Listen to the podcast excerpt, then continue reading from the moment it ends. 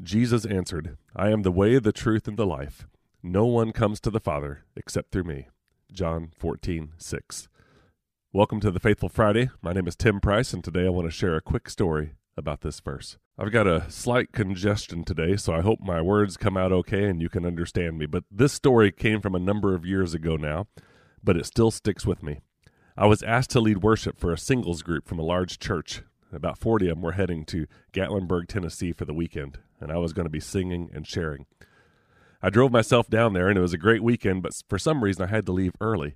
And as I mentioned that to a couple people, they started communicating with each other that somebody needed a ride back.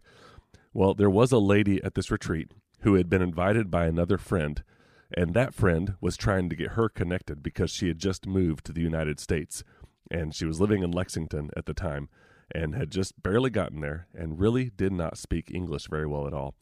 Because of that, she was a little distant during the retreat and she was kind of sticking to herself most of the weekend. I really didn't get a chance to talk to her at all, and she didn't communicate much with anyone. But early the next morning, she got into my truck with me and we headed off on the three and a half to four hour trip back to Lexington. Well, a little bit into the trip, which was pretty quiet overall, I realized I didn't know where she lived. So I briefly started communicating with her, trying to figure out where she lived, and we decided just to wait till we got closer.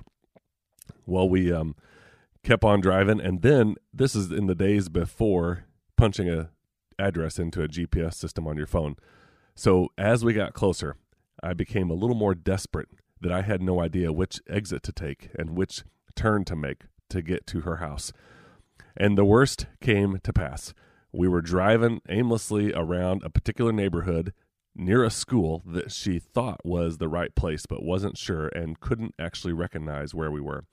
At one point, she rolled her window down as we pulled up to a four way stop and she kind of hollered something out the window to somebody else, and they weren't sure what to answer her either. And then, just kind of by grace of God, all of a sudden she started pointing really fast and got really excited and we pulled into an apartment complex that must have been hers. She found home, and I was really grateful.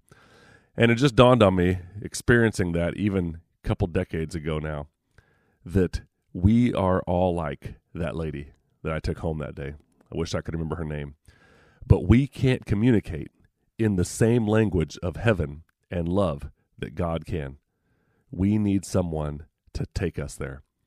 Well, the best part is we need to go home, and Jesus can take us. He's the only one who knows the way. And the best part, he speaks our language, the desires of our deep, most inmost being. He wants to take us home more than we do sometimes. And Jesus really is our only hope. He answers in this scripture, John 14, 6.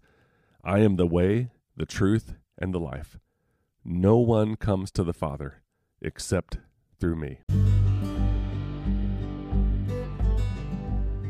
Thanks again for joining us on this episode of Faithful Friday on the Go Harvest podcast. You can find out more about the podcast by going to the show notes or visiting us at harvestministryteams.com. Thank you so much for rating and sharing. We're thankful for you. Live out your faith today, answering Jesus' prayer request for workers in the harvest field.